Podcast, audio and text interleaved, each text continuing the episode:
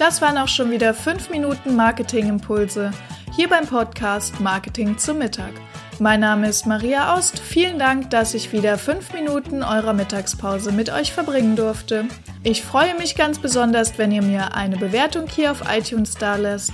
Wenn ihr gerade das Thema Homepage bei euch im Unternehmen habt, dann könnt ihr gern bei mir auf der Agentur-Website vorbeikommen, webseitenheldin.de. Ich freue mich darauf, euch persönlich kennenzulernen.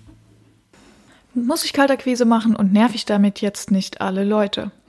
Das ist die Frage heute im Marketing zum Mittag Podcast. Mein Name ist Maria. Ich freue mich, dass du wieder eingeschaltet hast. Ich wollte heute neues Jahr, neues Glück, neue Kunden über Kalterquise reden. Ähm, gleich vorweg, es ist gar nicht mein Thema und ich habe mich entschieden, es nicht zu machen. Äh, möchte euch aber trotz oder dich trotzdem gerne mal mit reinnehmen in das Thema und dir ein, zwei Alternativen zeigen, die ich mir überlegt habe zur Neukundengewinnung oder die ich auch mache. So, Kaltakquise nerv ich damit nicht alle und ähm, muss das jetzt sein? Ist das nicht blöd? Das sind ja oft die Ängste, ne? Äh, dass man sagt, ich rufe da jetzt jemanden an und ähm, den nerv ich dann. Und da vielleicht nochmal zur Kaltakquise einen Schritt zurück. Was ist Kaltakquise? Das heißt, ich kenne die Person gar nicht, ich rufe komplett kalt dort an oder ich bewerbe bei der Person komplett kalt. Ja, könnte auch sein, dass ich irgendwie einen Brief schicke oder sowas. Auch alles eine Form der Kaltakquise. Ähm, aber klassisch Kaltakquise, ich rufe da einfach an, sag, hallo, ich bin Maria, ich habe Webseiten, hast du Bedarf? So.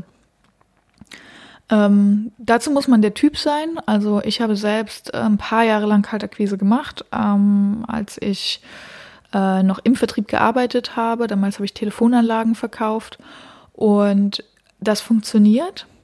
Ähm, das funktioniert sogar teilweise sehr gut, wenn man das auch nachhält und da Zeit investiert und vielleicht auch echt gut am Telefon ist und da auch einfach in Übung ist. Ähm, das ist aber auch sehr zeitaufwendig und für viele Leute ist es sehr, sehr schwer. Gerade in Deutschland ist Verkaufen eigentlich immer was, was irgendwie negativ besetzt ist in Gedanken. Und dann ist es natürlich auch schwierig, weil man denkt, oh Gott, ich nerv jetzt die Leute, ich mache jetzt was Negatives. Ähm, was mir dabei damals geholfen hat, war der Gedanke, dass ich die Leute nicht nerve, weil die Leute ja jederzeit auch nicht ans Telefon gehen müssen, weil wenn sie ans Telefon gegangen sind, dann weil sie Zeit dafür hatten, ans Telefon zu gehen. Ähm, und die, ich verkaufe ihnen ja nicht, dass sie am Telefon einen Abschluss machen müssen, sondern ich mache einfach ein Angebot und wenn sie sagen, ist cool, dann ist es cool und wenn nicht, zwinge ich sie ja nicht dazu. Ähm, also von daher fand ich das dann irgendwann auch gar nicht mehr so schlimm.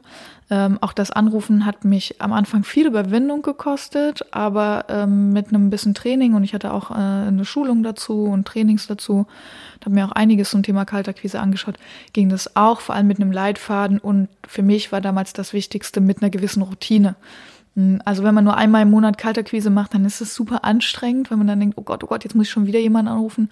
Wenn man jeden Tag 15 Minuten telefoniert oder 20 Minuten oder eine halbe Stunde, ähm, dann wird es total einfach. Und dann kann man auch mit diesen Misserfolgen besser umgehen, weil die gehören zur Kalterquise immer dazu. Ähm, also man sagt eigentlich, man macht zehn Anrufe und hat einen Abschluss. So, das zur Kalterquise. Äh, jetzt in meinem jetzigen Business habe ich mich ähm, dagegen entschieden, eigentlich erst nicht bewusst, weil zuerst ähm, war es tatsächlich so, woher kriege ich jetzt Kunden? Und ich habe einfach das Glück gehabt, dass ich ein ziemlich großes Netzwerk hatte, schon damals, als ich angefangen habe und darüber direkt die ersten Kundenkontakte kamen ähm, und dann auch Kunden mich weiterempfohlen haben. Das war eigentlich so mein, mein, mein Werdegang. Mm, und das habe ich heute auch noch ausgebaut. Also mein Weg statt Kaltakquise ist Empfehlungsmarketing und das so zu 50 bis 60 Prozent, eher fast ein bisschen mehr, also eher 60 bis 70 Prozent ähm, mache ich Empfehlungsmarketing. Das heißt, über Netzwerkpartner, ähm, über Kunden, die sagen, die Arbeit von der Maria fand ich gut oder die Maria als Person finde ich gut, das möchte ich äh, dir empfehlen, die macht einen guten Job, ruf da mal an. So. Ähm, und das ist am Anfang zufällig passiert. Ne? Aber da bin ich jetzt seit zwei Jahren dabei, das zu strukturieren. Wie geht das? Dazu braucht es eigentlich drei Dinge. Nämlich zum einen eine Klärung des Angebotes und des sogenannten USPs. Also was kann ich wirklich gut und wie kann ich das wirklich gut kommunizieren? Denn wenn jemand anderes eine Empfehlung platziert, dann geht das ja nur, wenn er wirklich weiß, was du machst und was der Nutzen daraus ist. Also wenn jetzt jemand sagt, die Maria macht Webseiten, dann gibt es noch tausend andere, die das machen. Aber wenn er sagt, ähm, die Maria ist super sympathisch und macht Webseiten, die dir Zeit sparen, dann ist es nochmal was anderes. Ähm, Genau, das ist das eine. Also man braucht eine klare Positionierung. Das zweite, man braucht das Netzwerk der Menschen. Also da muss man sich wirklich mal überlegen, wer ist mein Zielmarkt und wer ist noch in meinem Zielmarkt, ohne Konkurrenz zu sein. Ähm, das heißt, wer äh, zum Beispiel bei mir sind es Texter und Datenschützer, die, das sind auch Sachen, die man auf einer Webseite braucht. Die finden das dann halt ähm, gut, wenn die mich weiterempfehlen können. Ne? Oder wir können uns dann gegenseitig weiterempfehlen. Ähm, und das dritte, also neben Positionierung und, und dem Netzwerk und den äh, Partnern, ähm, ist Vertrauen und Zeit und vor allem auch das Geben. Also es geht nicht, dass man immer erwartet, Empfehlungen zu kommen. Man muss auch selbst jemand sein, der gerne Empfehlungen gibt. Ähm, da ist ein bisschen wie beim Verkaufen, das kann man auch üben. Und äh, das, ja, das ist eigentlich so das Wichtige. Ähm, und natürlich das Thema Vertrauen. Also weil Menschen, und das, wenn ihr, oder wenn du heute nichts anderes mitnimmst, dann das, Menschen kaufen immer von Menschen. Und egal ob Kaltakquise, Empfehlungsmarketing, Online-Marketing, was auch immer, egal welche Marketingform, um Kunden kennenzulernen du machst, es geht immer darum, das Vertrauen zu erreichen. So. Und das erreicht man eben nur mit einer gewissen Zeit. Also es ist nicht so, dass ich dir heute eine E-Mail schicke und morgen äh, platzierst du bei mir einen Auftrag für über 10.000 Euro. So läuft es nicht. So, und genau, wie mache ich das jetzt konkret mit dem Empfehlungsmarketing? Also ich bin beim BNI, Business Network International. Äh, das ist einfach eine Unternehmer- und Netzwerkorganisation, die genau das forcieren. Und da bin ich jetzt seit zwei Jahren. Das läuft auch recht erfolgreich.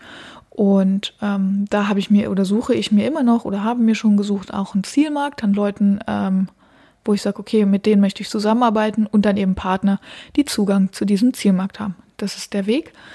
Mm, und mein zweiter Weg, also Kalterquise mache ich nicht, ich nutze dafür Empfehlungsmarketing zu 70 Prozent. Und der zweite Weg, 30 Prozent, den hörst du dir gerade an. Also das Podcasten ist etwas, das ich aus Spaß und Neugier angefangen habe und Interesse an diesen neuen Medien. Ähm, und wo ich gemerkt habe, okay, cool, da kann ich auch einfach ein bisschen was von mir zeigen, ähm, kann anderen Leuten helfen und Genau, das ist eben auch ein Weg, um, um Bekanntheit zu erlangen bei Leuten, die ich bisher noch nicht kannte, wie eben bei der Kalterquise als anderen Weg. Und ja, der Podcast wird noch beworben bei LinkedIn, also Social Media als Online-Marketing-Tool. Und zusätzlich gibt es einen Newsletter. Achtung, kleiner Werbeeinspieler. Wenn du Lust hast auf Newsletter, komm gern ähm, bei meinem äh, auf meiner Webseite vorbei, da kannst du dich eintragen in den Newsletter. Es ist ein Infoletter, es steht immer eine Sache über Webseiten drin, die Mehrwert hat äh, und kein Werbebrief. Das ist mir wichtig. Und ja, genau, das sind meine Wege. Also ich mache ähm, Newsletter, Social Media und Podcast als Online-Marketing-Kombination, natürlich immer auch als äh, Kombination mit meiner Webseite, klar. Ähm, und der zweite Weg ist das Empfehlungsmarketing. Und so bin ich der Frage des, der Kalterquise ganz charmant aus dem Weg gegangen.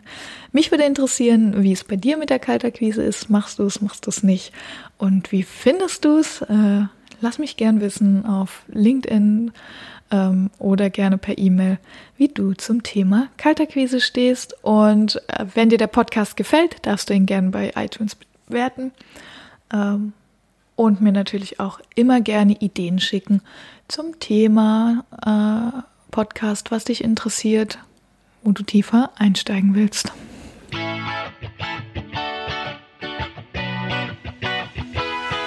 Herzlich willkommen bei Marketing zum Mittag, dem Podcast für Marketingimpulse in fünf Minuten auf dem Weg zum Mittagessen. Mein Name ist Maria Aust. Ich bin Master in Sales und Marketing, Agenturbesitzerin und heute deine Begleitung auf dem Weg zum Mittagessen. Lass dir den Podcast schmecken. Und wenn es dir gefallen hat, bewerte mich gerne auf iTunes, damit auch noch mehr Menschen die Möglichkeit haben, mit mir gemeinsam Mittagessen zu gehen.